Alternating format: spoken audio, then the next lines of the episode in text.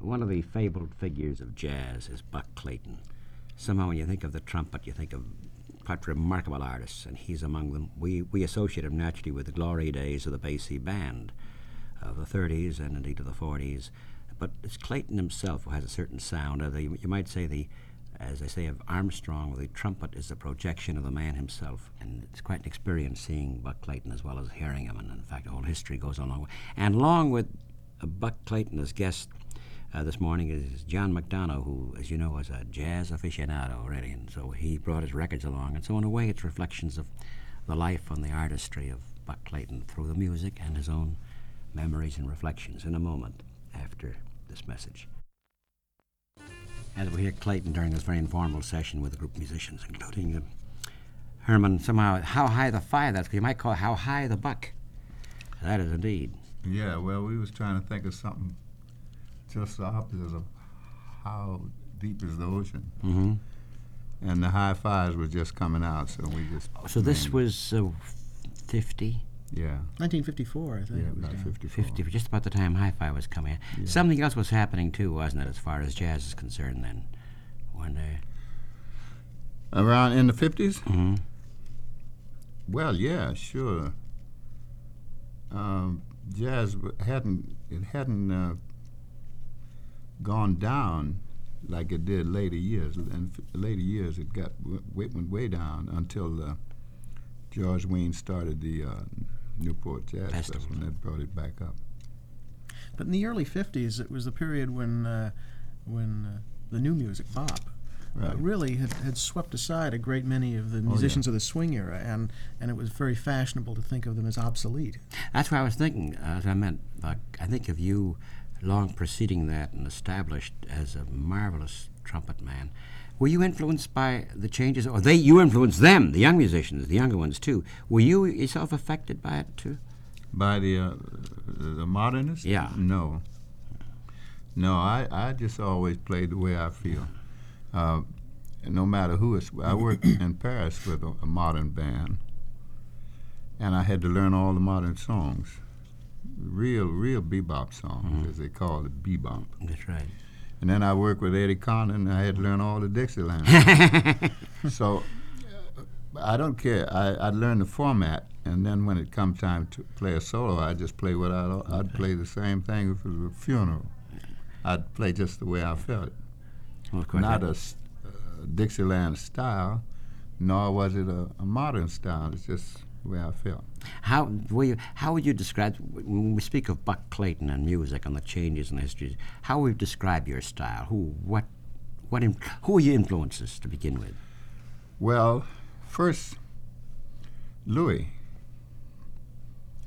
Louis Armstrong was the first one uh, that I really, and then Cootie also a little bit. And uh, I tried to. I used to play everything. At, when I was just learning, I'd practice all of Louis' solos, and I could play all of them. And then uh, later on, it was. Uh, other musicians. Uh, Roy Eldridge, for example, was one, and Joe Joe Smith. Who used to back Bessie Smith? Yeah, Joe Smith. I'd say all, all four was Louis, Cootie, Joe Smith, and Roy. Oh, yeah. Mm-hmm. They have pretty good influences. Yeah, they were. who was it in the beginning? Where'd you come from?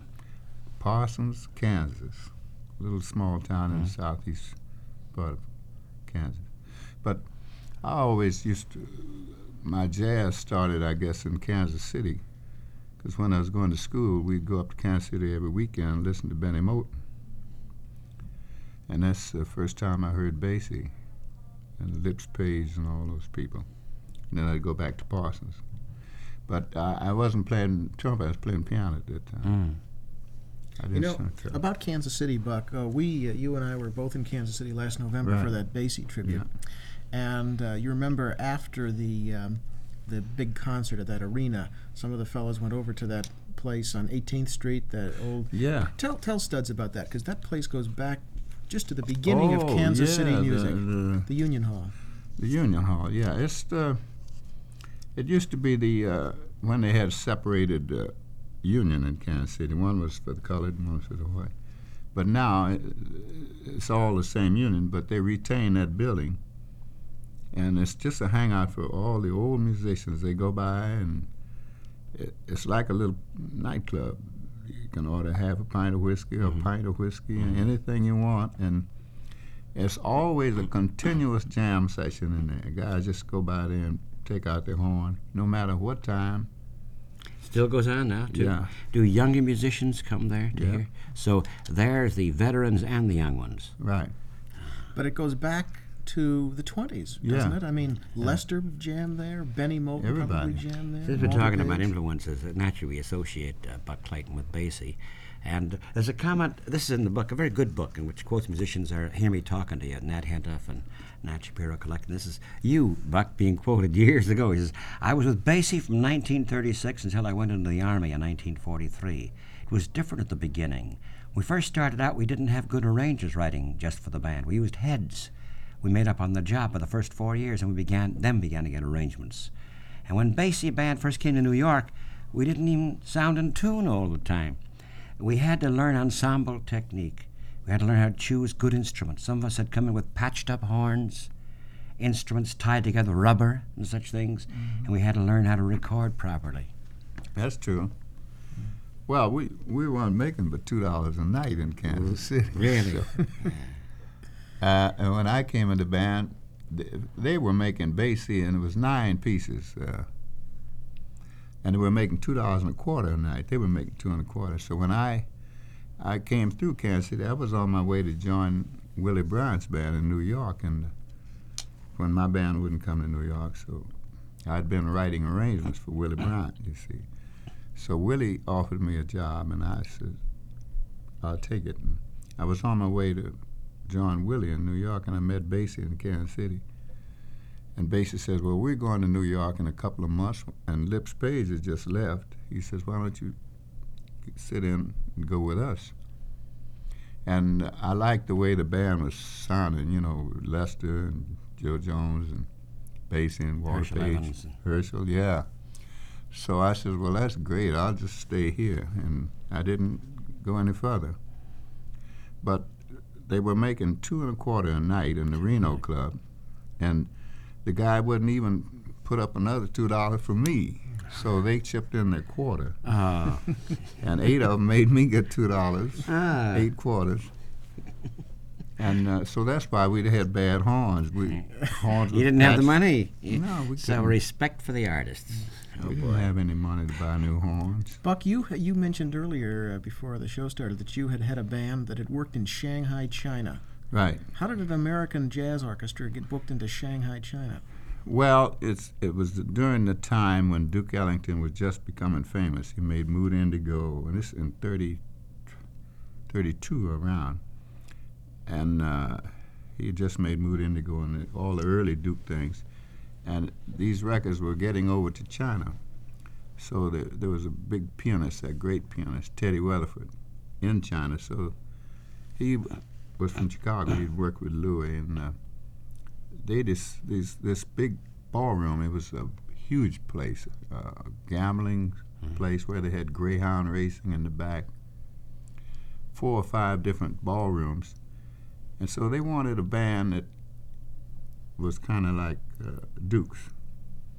So they sent Teddy Weatherford over to look around all over the United States. He's supposed to go to New York, Chicago, and, but he heard my band in California, and he didn't go any further. He just hired us, and we went over and stayed two years. Shanghai, China. It's kind of an open city. It was a Yeah. big Oh, it was- American. A lot of yeah. Americans were. Suppose we have, since you mentioned that period and uh, Basie in New York, uh, uh, in 41, uh, there was Cafe Society downtown, Cafe Society uptown. A very marvelous man, Barney Josephson, Yeah. ran those places. And there was jazz, good jazz, heard by people the first time, really.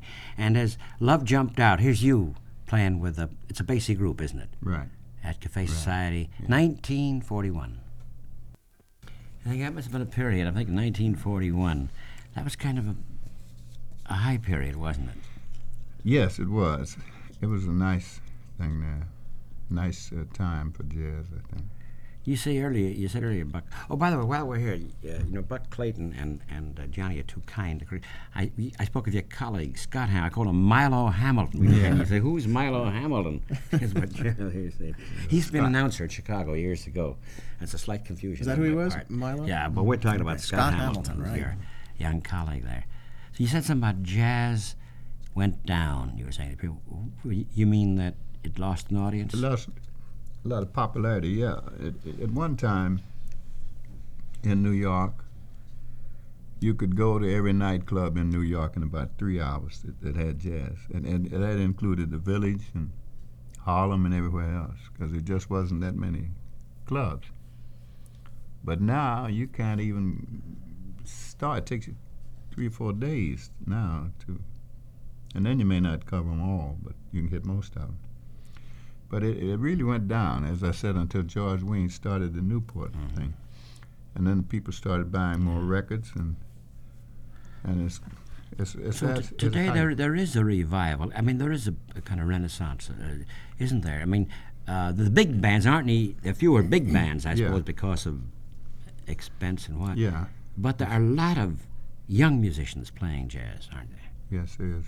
But a lot of the veterans too are in the in the Roy was Roy Eldridge was saying once I think perhaps on this show that in the late '60s uh, he he really was middle and late '60s he wasn't working as consistently then as he is now and and he said if Coleman Hawkins was still alive today he'd be he'd be turning he couldn't fill all the, uh, Yeah, requests for his, and his playing too, now. Lester and Coleman. But uh, they just uh, Coleman got caught in that period of the the downslide and there just wasn't much work and he. Uh, Yeah, that's true. He didn't come out of. We think of you and certain other musicians associated with Basie and other ways too.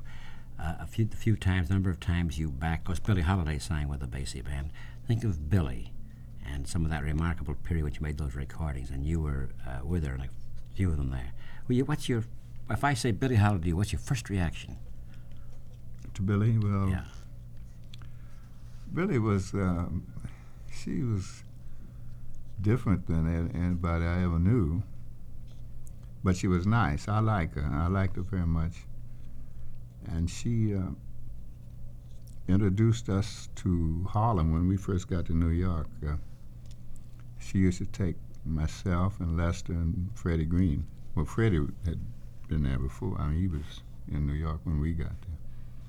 But she used to take us to every every uh, joint or whatever you want to call them pads in New, in uh, Harlem, and uh, she was tough but nice,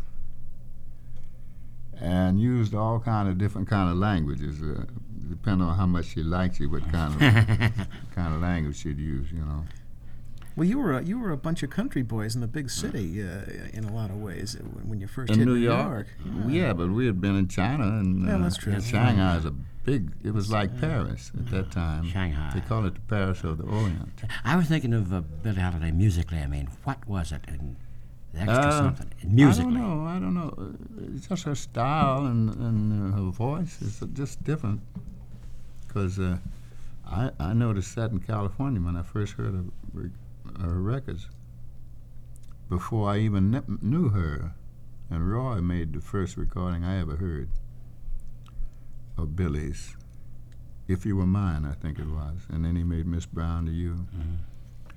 But I could tell she was different on, on just the record. And then when I met her, it was nice working with her, you know, because she used to do everything. To, when she was with Basie's band, she would just everything the boys did. She would gamble with us and stay up all night and drink and shoot But- craps. And But musically, though, Mm-hmm. musically, you, she was easy to work with. Is that it? There's something. yeah, I can understand why she would have been uh, unique uh, when you first heard her because you know she was really the first jazz singer to come along and get recorded. Uh, the first singer who really took liberties with a melody. But who also take a, a be a non-jazz song we don't associate with jazz. It's a ballad of some sort, or it's pop tune, and make it jazz. yeah, she took liberties with it. She she treated it as an But instrumentalist. supposedly I must have that man. This is Buck Clayton and colleagues uh, backing Billie Holiday here. This is 19, what would this be, 38, 39? Actually, I think this is uh, the first session you did with her in January of '37. 37. Might- might- maybe. Let me hear that. And that's that uh, late 30s. Billie Holiday, Buck Clayton, colleagues. And suppose we hear a message now, we'll return. And John McDonough, along with Buck, is our, our guide here with some more of Clayton recordings and music through the different years in a moment after this message. So resuming some of the conversation and memories, and and so resuming some of the conversation and memories, and uh, uh, there was a lot of, of course, improvisation, a great deal of uh, of uh, jam sessions, and there's one. Uh, Jan, you came across something that Buck Clayton did with Goodman rehearsals here, ad ad lib blues. When, how'd this come about? You didn't remember this one, did you, Buck? Uh, what do you- no. This is um, on an Was album. this one with the, guitar? Um, yeah, Charlie Christian. Charlie Christian. Um, in uh, 1940, uh, Benny called a rehearsal at the Columbia Studios. He, you, Buck, and Lester and Joe. He used a lot of the Basie guys with his own uh, Charlie Christian, his own guitarist. And um, um, anyway, he just wanted to just try out some things. Benny hadn't been playing for a, for a while because of a back problem. So they, they, they just made these recordings as just just for the hell of it, just for the, the fun of it. And um, they um, so they never got released, but they were discovered about uh, three or four years ago, and somebody put them out on this LP. No, I was thinking uh, Buck didn't I remember. never got paid for it. yeah, I, was- I was just about to ask you that question. No, I That- didn't. That, Uh, you know the the uh, thing Benny did, the, the Carnegie, Carnegie Hall thing. That's right. He made that in '38, and he recorded it, but it wasn't supposed to be for sale. And years years later, he was just rambling around up in his attic, and he saw this tape, and played it, and made a record of it. But he sent everybody the check for for the recording. But I, I don't hear anything about this last this Well, thing here. this particular record, uh, Benny had nothing to do with the releasing it. There are a lot of people putting out records these days, as I you know, Buck, yeah. uh, who just have collected the stuff on their own. They No, I was just out. about to ask, Buck. You you've prob- been in so many of these sessions, haven't you? Uh, that and here's the artist at work and there's delight in improvising, but somebody comes along years later, you know, who yeah. makes a oh, buck you, out of you it. can't keep you can't keep Yeah. track of it. A lot of times we're invited to parties, and they ask you to bring your horn, and you're going to be a Ah. jam session, and they they got a tape machine going in there that we don't even know it's there. Mm-hmm. And then six or eight months later, you, there's a record on the on the street that that you you made. You don't get we don't get paid. Can anything be done about that? That's an that's it's incredible. well, there's so many. They, they're trying to, but uh, people tape uh, things when you're in a nightclub and you don't know it. They tape things uh, when you're playing a concert and you don't know it. All you know, you're playing at a mic, but you don't know where that's going to backstage. They- they- Especially in France, and they do that. Well, After you leave and come back home, here comes a record that you didn't even know you made. When Basie was playing that dance at the Muehlebach Hotel in Kansas last November, he looked at these microphones, and there were just so many microphones, and he followed the chords, and he found a tape recorder at the end of them behind Yeah. the door, and he started kicking over the microphones. He really was uh, very angry about Yeah. that. Well, it should be. I'm thinking about. Well, let's hear ad lib. This is one of the sessions for which Buck Clayton did not get paid, and we hear this ad lib blues. I suppose when they call that ad lib blues, they weren't kidding. It is like that, isn't it?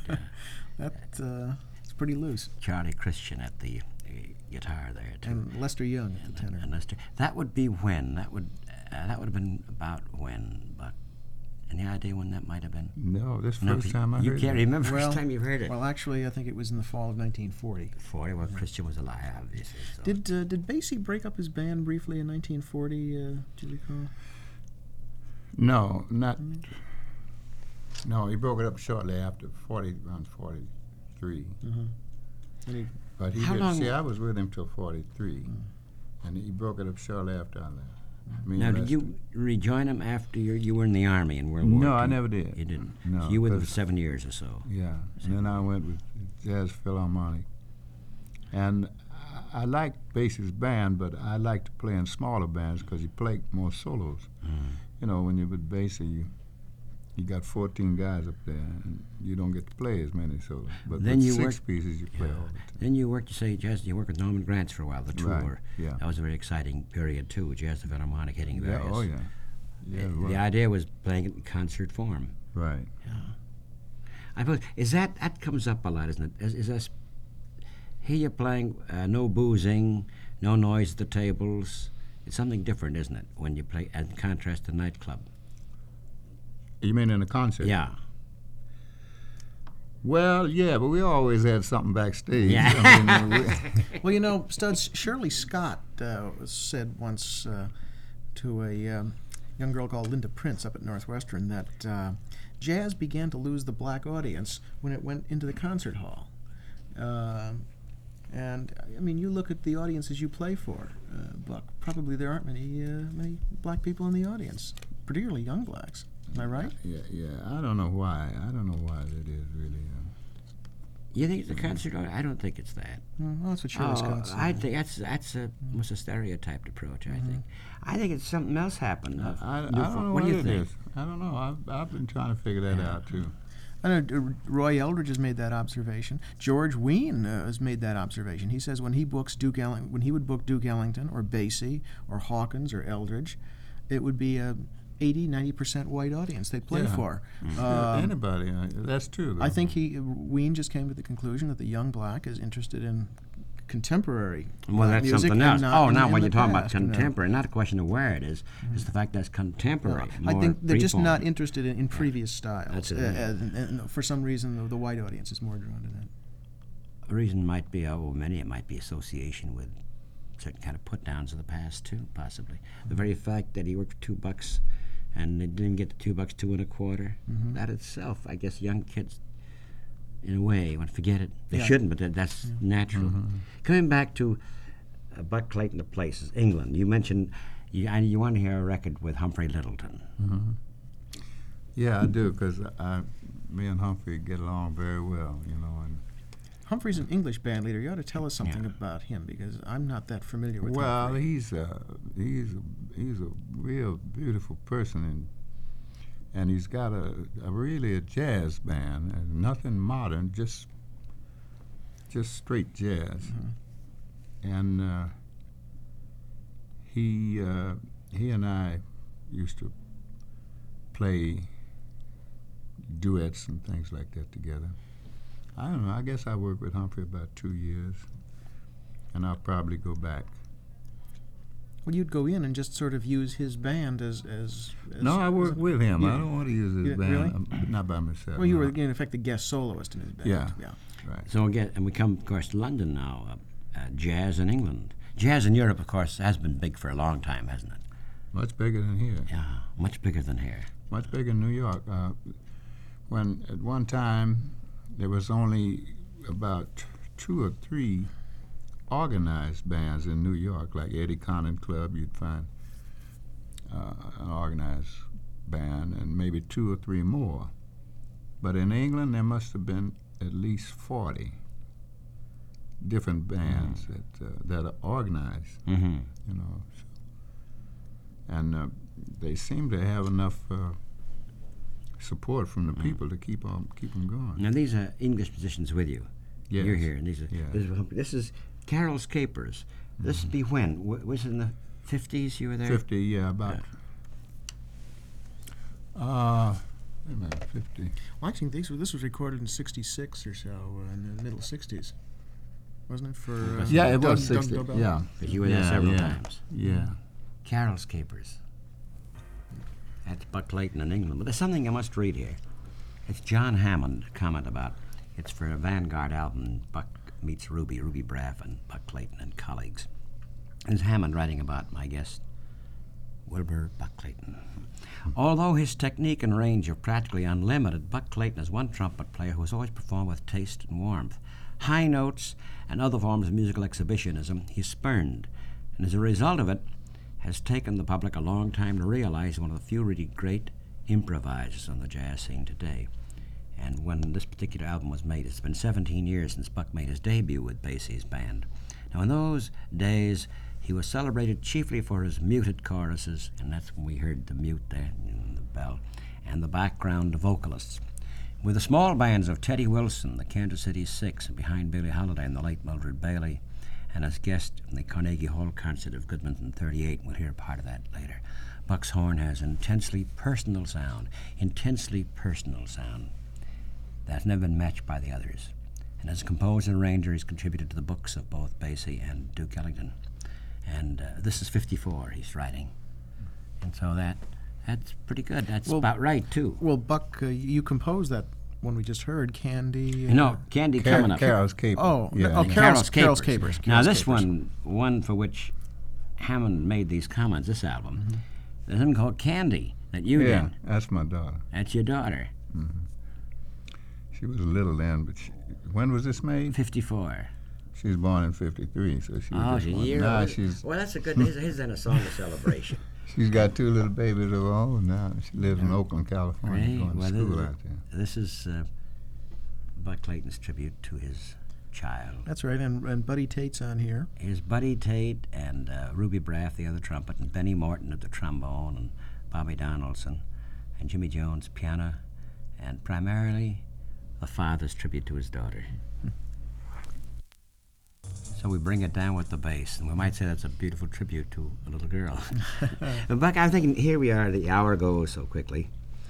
And perhaps one last thing, we spoke of that concert, the Spirituals of Swing concert back in 1938 39. And first time at Carnegie Hall, it was jazz, and Hammond gathered blues artists and spiritual singers and bands, and there was Buck Clayton there with Basie men.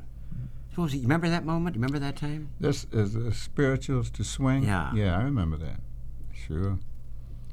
Uh, I, that's the first time I ever saw Big Bill Broonzy. Do you remember Big Bill? Yeah. He didn't have a tuxedo. He came No. in had somebody else's. Tu- uh, he had to borrow somebody else's Yeah. tux. Did he impress you? Oh yeah, I liked him. Big Bill. He I used liked to, him. He used to come here a lot. Yeah. And I says he remembered that very well. He said he brought him up. He had been he came from Scott, Arkansas. Scott, yeah, no, Little Little Rock, and then Mm-hmm. before that Mississippi, Chicago. And he, Hammond brought him. And he never been to New York before, but he just got up there and he sang. And, Yeah, I- he was big, big man. That's the first time I ever heard him. mm, I think Hammond had gone down with Goddard Lieberson to look for Blind Boy Fuller, or, or Robert Johnson, and Johnson was dead. Yeah, but they found Bill, which but they was found. Bill instead. Yeah. and Mit- the uh, the, uh, the Christian singers were there too. Yeah, yeah. Oh, that was a. Yeah. That was a my Helen Humes was there too. Yeah. Yeah. But here then is don't be that way. It's Buck Clayton and your colleague. This, this is the way we say goodbye for now, just for now. Thank you very much, Buck Oh, I Clayton. thank you. It's been a pleasure John to me. McDonough. Thank you Thanks, very Ed. much too. Thank you.